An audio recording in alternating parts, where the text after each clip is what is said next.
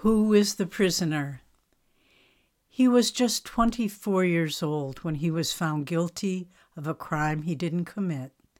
He was sentenced to life in prison without parole, and 36 years have passed since then. Though he's appealed his sentence many times, this innocent man has spent his entire adult life behind bars.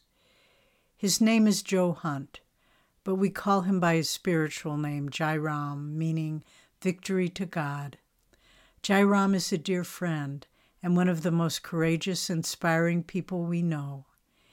We first met him about 25 years ago after he had read Autobiography of a Yogi and contacted Ananda to see if someone could come to his prison and teach him meditation. Over the years, many Ananda members have visited him in various California prisons as he was transferred from one facility to another. He not only learned Master's meditation techniques, but began to practice them for hours each day, sitting on the bunk of his cell. Later, Jyotish initiated him into Kriya Yoga in a little closet that the guards allowed him to use. Amidst the noise and unrest of maximum security prisons, Jairam continued to meditate and do Kriya Yoga for hours daily. During his years behind bars, Jairam also studied law, and through his efforts he was able to get many of his fellow prisoners released, but not himself.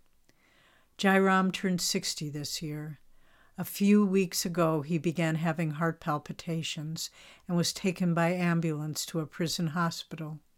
Though shackled to his bed with leg chains, Jairam continued to practice meditation and Kriya. At this time, his heart has stabilized and he's been returned to his cell, although he's developed leg infections from the chains. My heart was heavy with the thought of his suffering in the hospital and I prayed earnestly to God and Guru to help him.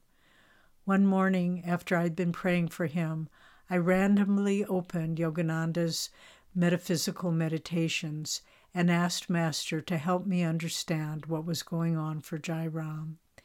These are the words of our Guru that my eyes fell upon. Quote, I go within. I was a prisoner carrying a heavy load of bones and flesh but I have broken the chains of my muscle bound body by the power of relaxation. I am free. You can imagine my amazement at reading Master's words in direct response to my prayer. I began to think who are the real prisoners? Jairam, who finds peace and acceptance while chained to a prison bed, or those of us who, wherever our bodies reside, are trapped behind self made bars of desires, negative emotions, or self involvement. As long as we're locked up behind these bars, we are all sentenced to a life in prison without parole. There is a way out, however.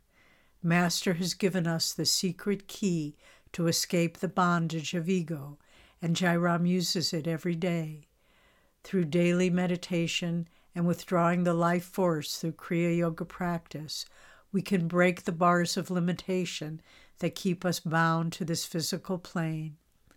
Master concludes the prayer above with these words quote, Now I shall try to go within.